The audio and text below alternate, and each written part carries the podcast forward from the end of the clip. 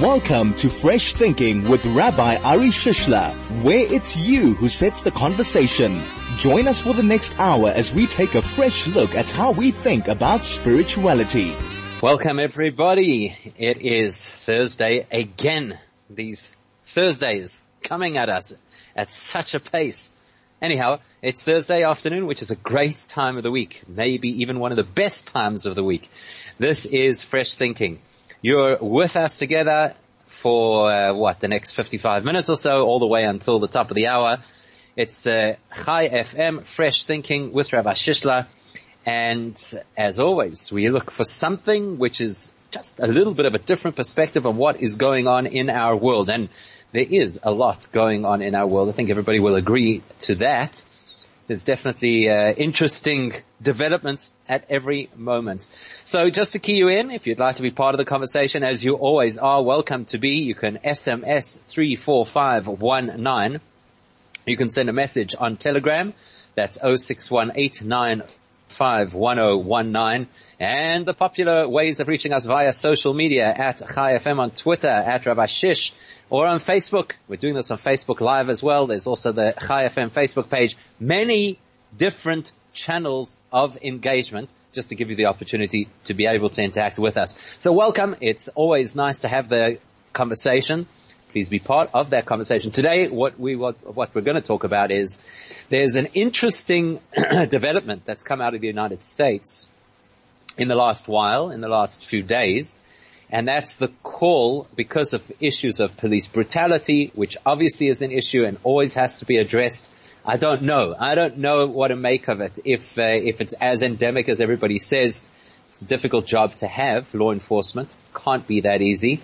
And of course, sometimes power will go to people's heads. We have to anticipate that. But that's not our conversation over here today. We're not going to talk about police brutality per se. Instead, our conversation today is there's a rallying call that's starting to come out that we should dismantle police forces. And we should no longer have a police force. And there's got to be another way.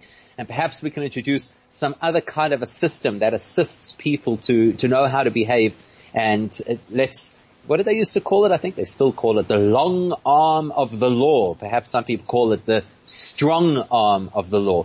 So I thought it would be interesting to have a conversation and try and get a perspective. What would the Torah's view be on a police force, and what would the Torah's be on dismantling a police force? Is it something that we would support? Is it something that is completely foreign to the systems that Judaism would expect us to have in a society? Let's have that conversation. Ideally, if you could bring some kind of resource just to back up what it is that your particular position might be on the subject. I think it's interesting. I definitely think that it's something which is going on currently and worth talking about. So you can SMS 34519. You can send a message via Telegram on 0618951019. Tweet at Chai FM or directly at Rabbi Shish. Join me here on Facebook Live or on the Chai FM Facebook page. What do you think? Do you think that Jewish society insists on having a strong police force, or do you think it's time to move on? I'd love to hear your thoughts.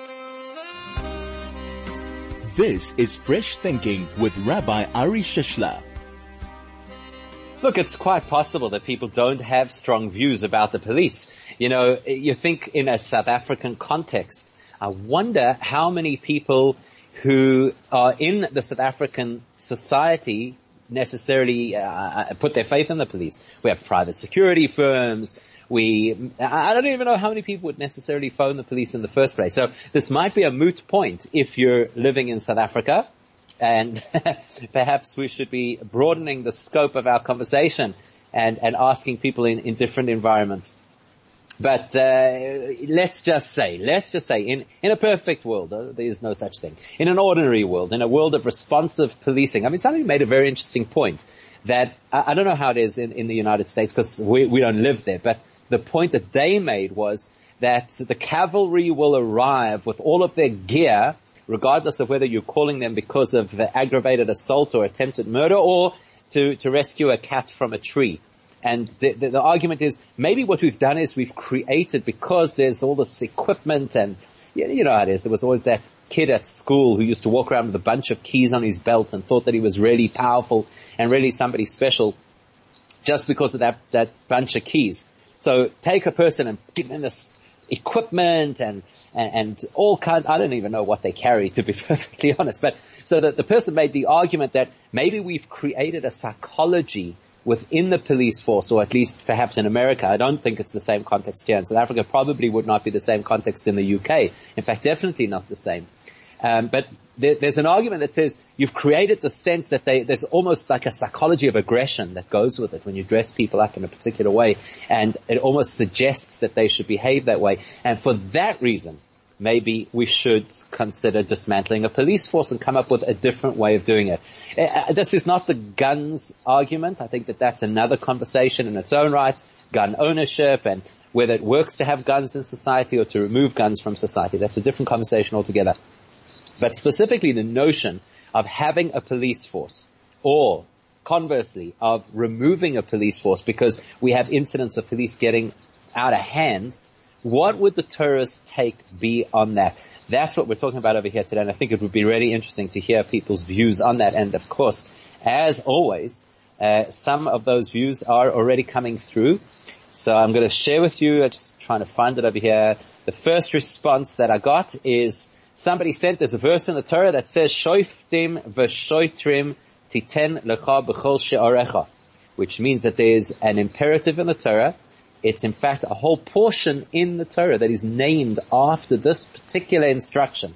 The instruction is Shoiftim v'shoitrim, judges and policemen, titen lecha b'chol she'orecha. You should establish in all of your cities, effectively. So that seems, and that was the first response that I got. That seems to indicate that the Torah is absolutely clear on the fact that you need to have an authoritative system. You need to have law enforcement. So the judges, their role is to define the law in the first place, and of course to judge cases where the law has not been followed. But they have no teeth if there isn't law enforcement who can carry out the court's instructions, or who can prevent people from behaving in a particular way.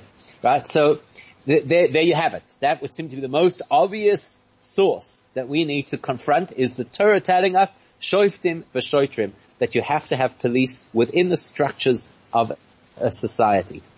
But then again, what does that actually mean? What do police entail? What jurisdiction do they have from a Torah point of view? What limitations on their power would the Torah impose? That's where it gets into an interesting conversation. I feel this is similar to the death penalty conversation. People will lift a verse out of the Torah and say, well, look, you can see that the Torah agrees that people should be executed for certain behaviors. Therefore, we believe in the death penalty, like a blanket statement. And that is absolutely inaccurate, because the Torah does not say you may have a death penalty. The Torah says under incredibly unusual circumstances, a person might occasionally have to be executed. So much so that the Talmud says that if the Sanhedrin, the highest Jewish court in Israel, if they would have executed, when they had those powers, obviously today they don't have those powers, but if they would, at the time when they would have had the powers to execute, had they done so more frequently than one time in 7 years, and according to another version, once in 70 years, they would be considered a terrorist organization. They would be completely disqualified. I'll give you another perspective. In Judaism, there is, the Torah mandates a consequence for certain behaviors where a person gets lashes. Now, you think of these things. You know, in today's world, it's such an horrific image to imagine that somebody should be taken kind of into the town square and bound against a post and lashed for all to see. And you think, what? Is that Judaism? Is this the kind of thing that we support? Is this the kind of thing that we believe? And then you go and you read up on it, and you see that they had to first give a full medical to the fellow, see what kind of punishment he could actually endure. If it reached a point where he soiled himself, then that's it. He was off the hook. In other words, there was a tremendous focus on dignity and the preservation of a person's health and life. So we've got to be careful. Don't just lift a line out of the Torah and say, look, the Torah says, it says you have to have shoitrim, you have to have police. Who says that the police of the Jewish Bible are the same as the police force that we have today? So we can't just assume things. We can't just simply make correlations between one statement and the next. It's a conversation worth having.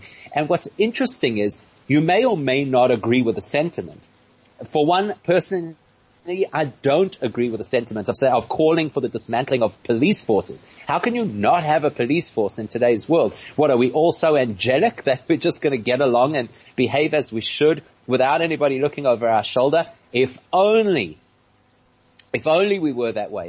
And in fact, in a moment, I'll tell you a story that relates to that. But as simultaneously, the Baal Shem Tov, the founder of the Hasidic movement, very famously taught that anything that you hear and anything that you see, especially if it grabs your attention, then you shouldn't just take it and swallow it. You should actually analyze it and say, I'm seeing this for a reason. Hashem, God is sending me a message. That's why I've had to see or hear this information. And it's teaching me about how I should live. So if there's a question in modern society, or at least in certain quarters within modern society, there's a question about the nature of police and the necessity for police. So regardless of what we're going to conclude, it's an indication from Hashem that we should be talking about this. We should be examining this particular issue. And we should analyze it clearly, obviously, from a Torah point of view, a Torah's perspective. So yes, if you think we're such an angelic society that we can get by with our police, you should be reminded of the story of the great sage Rabbi Yochanan ben Zakkai, who was the person who restored the whole of Judaism at the time of the destruction of the Second Temple, when Roman oppression had threatened the future of Judaism. And he told his students before he died that there's one lesson you have to know in life. If only you would be as conscious of fear of God as you are conscious of the fear of your fellow human being. In other words, human nature is we behave better when we know that we're accountable to somebody, when we know that somebody might take us to task over our behavior or over our misbehavior. So what do you think about it? It's an open line, 34519. You can SMS. You can also send a message via Telegram on 0618951019. Some messages coming through on Twitter at Chai FM and at Rabbi Shish, as well as on the Facebook Live that we're running and the Facebook page of Chai FM. Choose your way of engaging. This is Fresh Thinking with Rabbi Ari Shishler. And today we're talking about the police. Should we be keeping them or should we be getting rid of them? Interesting over here, Facebook Live, Derek says that he was in the police service for 7 years. That's here in South Africa, which of course means that, Derek, you obviously have a lot that you could share with us about it. And Derek says, we need a police service, but we need to cut out those who are not suitable for police work. I think that's practical, right? Not everybody is cut out for that particular role. Not everybody's good at it. Not everybody should be given that opportunity, that power, that authority, because they may abuse it. And that's valid, and I think nobody would question that. If there are people who are not suited to the position, they gotta go. The question that is on people's minds at the moment, or the voice that is being heard in certain segments of society is, can it get rid of the police? And so far what we have seen so far is that the Torah is very much of the view, shoftim v'shoitrim titen lecha, that you have to have a police service.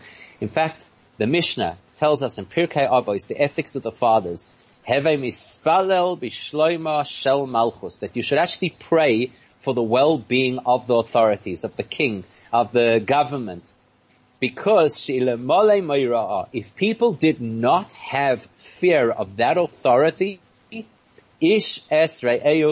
people would literally swallow each other alive. There would be anarchy. And it's an indictment, but it's a factual statement about the human condition. If we don't have some kind of rigid authority systems, yes, there are some people who are just naturally law-abiding. Maybe you're one of them. Maybe you're the person who stops at the red light even if it's late at night and there's no cars on the road. Maybe you're the person who pays your e-tolls and your taxes on time. Maybe you're the person who has never dreamt of pilfering even a little bit of money, and you certainly wouldn't harm a fly. Don't impose your pristine reality onto the rest of the world and imagine that the rest of the world is as squeaky clean. It isn't. Yetzer leiv ha'adam ra min ne'urav. That's what the Torah says. The Torah says that from childbirth, the nature of people is that we're inclined to do what's wrong. It's how we're wired. It's who we are, unfortunately. And it's a sad thing to say about the human nature. But it's a true thing to say. So for that reason, the Mishnah says that you have to pray for the well-being of the systems, of the authorities, of the government, because without them, we'll literally be eating each other for breakfast. I'll tell you what's interesting, though, about that. What's interesting is that the same authority, that same Mishnah, again, people will quote things, will lift a quote out of a book, and they will say that this is what it. This is the full picture. This is the whole message. But actually, if you have a look at it, it says very clearly in that Mishnah, you should pray for the well-being of that authority system. That implies that it's not a given. Just because they have the authority, they will use it appropriately. There's a reality check over there. We daven, we pray for all kinds of things that are really important. So we should pray that they have the right sentiment, the right attitude, the right sense of responsibility, a healthy respect for human beings. So no, it's not a free fall just to say we need police in order to exist and in order for society to sustain itself. There are checks and balances. That is absolutely clear. There are checks and balances. Okay, so interesting comments coming through over here. I'll try and get to all of them. So Ariel says, okay, I'm not going to get into that one, not right now. The question of, whose lives matter. It's a conversation in its own right. But Ariel says this, who stands to benefit? It's a good question. Who stands to benefit the most from the disbanding or defunding of certain policing units or functions? It's a great question. And everybody has to analyze exactly that question. Who's pushing for it? One side of the question. Who stands to benefit from it? Other side of the question. And then it continues. Also, very important point. He says, if we need to have a policing structure, is it moral to stand behind a movement that calls for the disbanding of those policing structures, even if that movement may have other ideals that have merit? This is a great question. Because unfortunately what happens to us a lot of the time is we see things in black and white, we see things in extremes, we throw out the baby with the bathwater. So the minute we identify something about a particular movement that's good, we're all in, boots and all, and we don't necessarily look at the cracks in their philosophy or in their policy. And likewise, in the other direction, if we reject some of the thoughts or suggestions of a particular group, does that discredit everything? So I don't think the purpose of our conversation over here today is to do an analysis of the specifics of who says what, but I think these are interesting questions. Who stands to benefit? Who stands to benefit from having less policing? You and I as upstanding moral citizens or the criminal element? And if it is the criminal element, and if it's even perhaps going to be the criminal element, there is no question about it that the Torah would never support removing those structures. Because we know that the purpose of Torah is Loi toihu vera'a lo sheves yitzara. It says very clearly God did not create the world to be a chaotic environment. He created the world lo sheves, to be a settled place where there is structure, where there is accountability, where there is law and order. So if we will create a structure that empowers people who don't want to behave accordingly, empowers people who have a negative agenda and may hurt or harm society or other people, well, we have a moral responsibility to prevent that happening. We don't have the right to allow society to crumble. Such interesting points that come up over here. Again, we could debate the philosophy of it. We could debate the psychology of it. I'm interested. This is fresh thinking. What we like to do is to look at things through the perspective specifically of what the Torah would have to say about it. That's what I'd like to hear about. If you've got a thought, if you've got an insight, that's the specific angle that we're going to look at. Here on Twitter, Joseph says that when Hashem gave Moses the Torah, he instructed that the people police their own society. Two witnesses were needed to confirm any infraction. Society at large is far from being Torah observant, and the police are still needed to keep order. The police should be accountable to Torah. I'd love to say that we live in a society where we'd hold the police accountable to Torah. I'd even love to say that we could have that in Israel, where obviously secular law is not necessarily always aligned with Jewish law. And people think that the laws of the Torah governing the police would be so onerous. They wouldn't necessarily. They might actually be pretty clear and obvious guidelines. So maybe that is a suggestion, but Joseph's point is a very good point, and that is that the Torah instructs us that we do have to police our societies. Now the question is how. The question is how, because if you use that word police, it might have a very broad range of meanings to a whole lot of different people. People may see that and understand policing as being very heavy-handed, and other people may see policing as being very benevolent, depending on your society, depending on your religious beliefs, depending on your psychological perceptions. There are many factors that could come into play over here. So yes, we do need, and the Torah definitely says that we have to police our society, and we have to keep structure within our society. The question is, how? Is the modern version of the police force, and it's an interesting debate here in South Africa, the terms police force versus the expression that we now use, the police service. And there's a lot of controversy around that. Is it a force? Is it supposed to dafka be with force? Or is it supposed to be some kind of a service? So that's an interesting conversation in and of itself. Definitely much to speak about on this topic.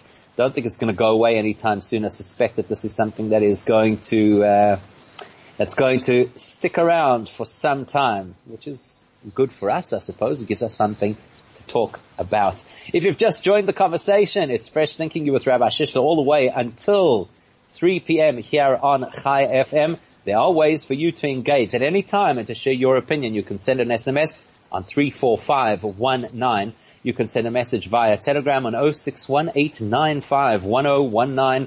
There's a lot of activity always on social media. You can connect on Twitter at Chai FM or at Rabbi Shish. There's a Facebook Live happening on my account, and there is the Chai FM Facebook page. So those are your ways to interact, share your views, or forever hold your peace. So if you are new to this, if you've just joined us, we're running on Chai FM 101.9, Chai FM, streaming live also on chaifm.com and Facebook Live at the moment on my Facebook page. Plus, you can interact using a whole host of different means of connecting. You can SMS 34519. You can Telegram 0618951019. You can tweet us at Chai FM or at Rabbi Shish. And we're on Facebook, both on the Chai FM Facebook page and on my Facebook Live happening right now. The subject we're talking about is police. Should they stay or should they go? So basically what we've discussed so far, and here's another person who said the same thing. Sean on Twitter says, Shoiftim v'shoitrim titen lecha b'chol she'orecha. The original quote, actually the first person who responded today quoted this verse as well, which says, the Torah tells us it is an imperative of ours to establish courts and law enforcement. But then Sean includes the rest of the comment, V'shaftu es ha'am mishpat tzedek, in order that the judiciary should be able to judge the people in a righteous way. And he says, a functional justice system requires the appointment of competent law enforcement personnel. One cannot function without the other. And I absolutely agree with that. You cannot have a society that will somehow magically hold itself together without law enforcement. But Sean used an important word, competent. And we may have a very broad definition of what that competence includes. So it seems at this point, and from what you've shared and the sources that we've looked at together, seems pretty obvious that the Jewish view is we need police. It's a mitzvah in the Torah. We're told by our sages and the ethics of the fathers that if we do not pray for the well-being of the authorities, then people will eat each other alive, which unfortunately seems to be the case. We've had precedent in history, unlawful societies, and the horrible mayhem that has ensued. That's all one side of the conversation. Now let's pause for a minute and look at a different side of the conversation. Let's say that we were not talking about police and about society. Let's say that we were talking about a family structure. And the reason I want to use the family structure is just to illustrate a point, not to say that families and society at large are necessarily so comparable. So if you look at a family structure, you get different family models. The older family model that was perhaps more popular, 40 years ago, 50 years ago, 60 years ago, was quite an authoritarian family model. So the parent, often the father, his word is how things were going to be. No correspondence was entered into, and you took it. You took whatever you were told, like it or not, and you conformed. It's probably fair to say that the school system was the same, actually, that there were very strong discipline, very high expectations from people, and they did. People had no choice but to conform. And many people will tell you life was better. Many people will tell you life was better. People were more disciplined. People behaved in an appropriate way. They were more polite. They were more considerate. Various arguments I think that people would put forward as to how life was so much better in those days. Today, the parents of that period might be quite critical of the modern parenting style, which has probably gone too much to the other direction. You want to be friends with your child. You want to suggest things to your child rather than to dictate to them. And as is often the case, the balance must lie somewhere in between. Because when a family structure is too rigid and too disciplinarian, often what you find is that there is a crack in that structure at some point, and children cast off that value system. They swear they'll never be like those parents, or they'll never do those things that were forced down their throats. So when you push hard from an authoritarian perspective, the natural response is push back. And the harder you push, the more people will push back. So from a Jewish perspective, we're quite wary of heavy-handed leadership. It's a fascinating study of Jewish leaders because, yes, there were occasions in every famous Jewish leader's career where they had to stand up and they had to assert themselves, whether it was Moses against the rebellion of Korach or against the tyranny of Pharaoh, whether it was Elijah who took on the prophets of Baal from within his own community. There are many examples of this. But those were unique circumstances, and we need to be careful not to define the whole leadership style of our great leaders based on isolated incidents. In fact, on the contrary, most of the time, that same Moses, who was so harsh with the Jews on various occasions, after the golden calf, with the story of the spies at the time of the rebellion of Korach, etc., that same Moses said to those people, I am like a mother to a child in my relationship with you. Imagine a mother who's nursing her child. That's how I've been for you. And I've carried you through this experience. And he was incredibly caring, and he defended the Jews under the most incredible circumstances, even when God himself figured that it was enough. Moses rallied to defend them. And besides that, Moses goes down in history. His moniker is Rabbeinu. Our teacher implies somebody who related to us, somebody who spoke our language, who was able to get into our heads, somebody who had our buy-in. That's the goal, actually, of leadership. The goal of leadership is not to assert authority. It's important, yes. It is important at times to assert authority. There was a fascinating moment that was captured on camera. I don't even think it was an isolated moment. I'm just thinking of the one particular video clip that I saw where a member of the military leadership or the political leadership, I don't remember exactly who the person was, of the Israeli government had come to the Lubavitcher Rebbe to receive his blessing. And on this clip, the Rebbe says to him that the goal of the Israeli Defense Forces is to be such a show of force that nobody would want to engage in the conflict in the first place. In other words, not that you go out there picking a fight or throwing your weight around or putting down rebellion or arresting people because they've caught. You just have this natural appeal that people look at you with an element of respect, and they know that you carry the big stick. To quote old Teddy Roosevelt, right? Walk quietly and carry your big stick. In other words, there's another kind of authority that doesn't require brute force, but requires rather just knowing. It's like that parent, who could walk into the room and didn't have to do anything, and certainly didn't have to spank the child, and the child would conform because the presence of the persona of the parent is so powerful and compelling that obviously you behave. That's another angle. And it's not even the final angle that we're going to explore. But if you've got a thought on it, here's your chance to share your views. 34519 if you'd like to send an SMS. Otherwise on Telegram 0618951019. And some more feedback coming through on Twitter and Facebook at Chai FM or at Rabbi Shish if you'd like to interact on Twitter. This is Fresh Thinking with Rabbi Ari Shishler. Talking today about the police and the rallying cry that we're hearing from certain communities overseas that police should be dismantled, at least in certain parts of the country. And the New York mayor, I believe, saying that they were going to defund certain departments within the New York police system. It's a really interesting conversation. Would the Torah support the police or support the defunding of police? John says, law and order without unnecessary violence. That's what we need. Law and order without unnecessary violence. For example, the apprehension of unarmed suspects. Okay, I'm not a policeman, so I'm not going to comment on unarmed suspects and if it's always as straightforward as it appears to be. I don't know, so I'm not going to claim to know. But here's something interesting that we have to put into the mix. The Torah portion that we're going to read this coming Shabbos, Beha'alotcha, which talks about lighting the menorah, that back in the desert when there was the tabernacle, and subsequently in the temple in Jerusalem, there was the golden 7-branched candelabra called the menorah.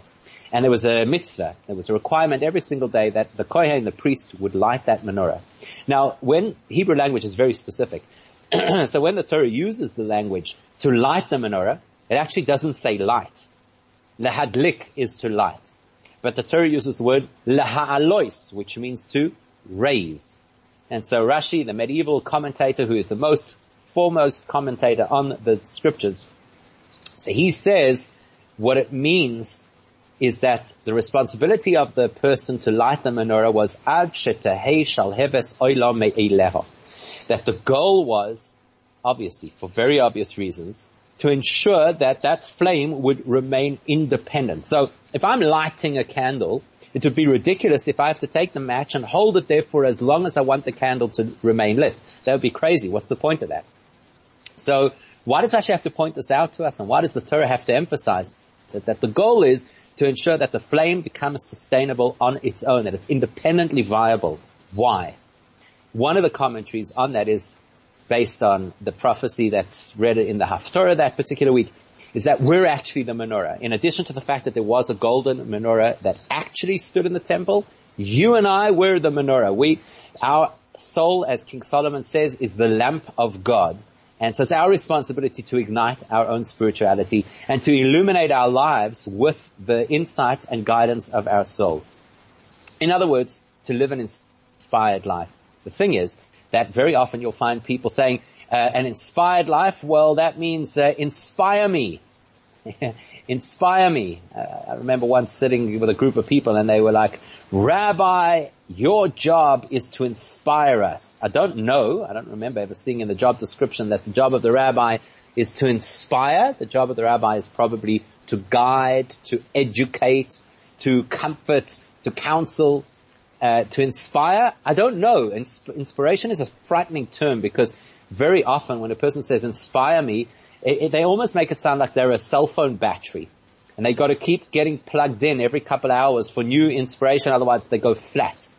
That's what the Torah is telling us over here. There are two ways that a person could live their life. The one way you could live your life is, I need inspiration. Somebody's got to light my candle. Somebody's got to keep me on the straight and narrow. Somebody has to enforce the discipline that I need in my life. It's plausible, it's acceptable, there's absolutely nothing wrong with it. Some people have to live that way, and that's just how it is. But the ideal is shal heves oila me'ileha. The ideal is where a person is independently alight, independently spiritually viable, independently aware of how they should behave, not because somebody breathes down their back, not because they're afraid of the consequences that if they step out of line, they're going to be hit with a hefty fine or be imprisoned. I mean, let's look at the coronavirus example. So there was a lockdown, and now it's eased, and some people might even say it's pretty much ended. During the period of the lockdown, everybody was afraid to step out of line because we were warned that the military was going to be on the streets and the police were going to be able to do all kinds of things to us. So people stayed indoors and they avoided social contact and they did things that were actually for their own benefit. Why? Because they were afraid of what might happen to them. Now, most of those restrictions have been lifted. 8 million people returned to their jobs. The schools are opening again. Retail is back in business. So now, the reason not to get too close socially, the reason to sanitize your hands, the reason to stay home as much as you possibly can and to avoid public gatherings is no longer because somebody might slap a fine on you or put you away. The reason is because at this point, we're supposed to become independently viable. I'm not saying we have reached that point. And I suppose time will tell and the infection numbers will tell.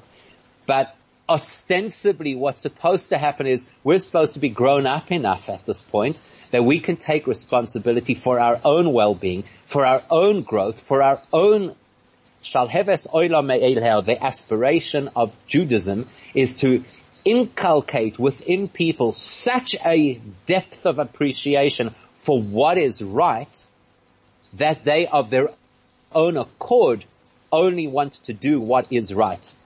Now, crime is a big issue. It's always been part of society and it's part of every society. It's just a matter of degree. Here in South Africa, we're forever saying the crime is terrible here as if nowhere else in the world has crime or even violent crime. Now, I'm not arguing. There might be places in the world that are far safer to live. Absolutely. But crime still exists in all societies. And back in the 70s and in the 80s, when there were crime waves in New York City and there was the attempted assassination of President Reagan and various other things that happened at the time, there were a series of occasions where the Rebbe spoke at that time and said that the best way to address crime is through education. So it's not with heavy-handed law enforcement on the one hand, and it's equally not by dissolving the police services on the other hand and thinking, well, now everybody's going to behave well because we're not bullying them anymore. Nonsense. It's not going to happen. But aspirationally, where we should be going as a society, we should be going in every society to a point where we do such a good job from the formative years of ingraining within people what morality is, what values should be, how a person is meant to behave, what responsibilities we have to the society that we live in and to our fellow citizen. And all of that not because of the fear of the rule of law, all of that because of a consciousness that this entire universe has a boss. Yesh bala bayis ledirozoi, the lebirozoi, that this world has an entity, a being in charge, who we are answerable to, even when nobody's around. So that would mean that I don't only behave when I'm afraid of the cops, I behave because intrinsically I know it's the right thing. That should be the aspiration of our society. When we hear voices saying, dismantle the police, yes, our immediate response would be, we're so not ready for this. And equally, our response should be, how could we get a society to actually be able to survive without the threat or the fear of the law, of law and order, but actually because they resonate with that stuff. What do you think? Do you think that that's viable? Do you think it's something we could actually pull off? Do you think you could do it even within the context of your own family? I'd be really curious to hear your thoughts on that. This is Fresh Thinking with Rabbi Ari Shishler. Okay, wrapping it up, I think it's a conversation that we could keep going for some time. A couple of tweets. One says, we are experienced enough to know that we need authority because lack of authority has given rise to most of history's foulest authoritarians. Isn't that interesting? That a lack of healthy authority will produce authoritarianism. Leah, a little bit late, I suppose, just to where we are in the conversation, says, Pirkei Avos says that we should fear the government, otherwise we will swallow our fellow alive. And she continues, we can see from the sad current situation that this is so true. Sad, I think, indeed. But I'll tell you something interesting. The verse says, that you should, there's a mitzvah in the Torah to place judges and law enforcement officers in every single city. That is the law. And every single day in our prayers, we pray for the restoration of the Jewish leadership, the Jewish kingdom of Israel. We pray for the coming of Mashiach. And one of the things that we say in those prayers is we say, Hashiva shofteinu k'varishainu. Hashem, please return our judges as you had given us originally. See, throw back to that verse. What was the verse? Judges and law enforcement you should have in your cities. We in our prayers, 3 times a day, every weekday of the year, say, Hashem, God, please restore our judges to us. And then we say, V'yoy atzecha k'vatchila. And our advisors. We don't ask for law enforcement. Law enforcement, we understand, is a necessary part of society in its current immature form. When I say immature, we are, unfortunately, by and large, most people are not ready to take that level of responsibility for themselves.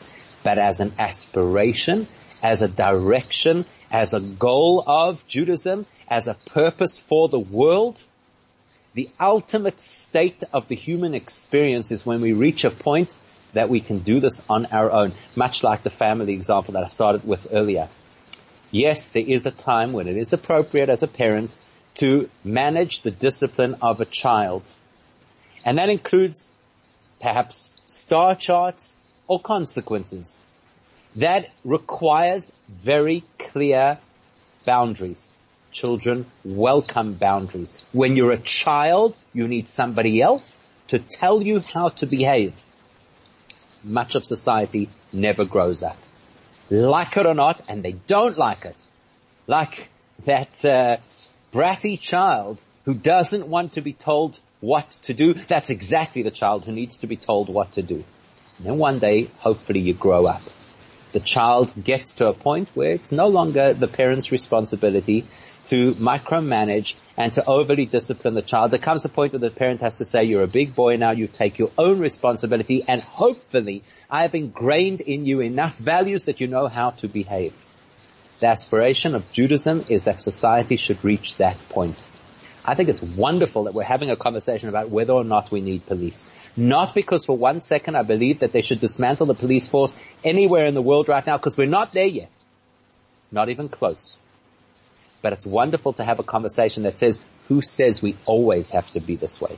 Who says we can't remodel society, do a radical education of young people, instill such good values that we reach a point where we no longer need a police force? Wow, that would be amazing. That's what we call in the classics the age of Mashiach. That is something we pray for every day. That is something we hope will happen sooner than we imagine. Thanks for joining. Thanks for your interactions, comments. I didn't necessarily read all of the comments, but appreciate them nonetheless. Have a wonderful rest of your week and a beautiful Shabbos.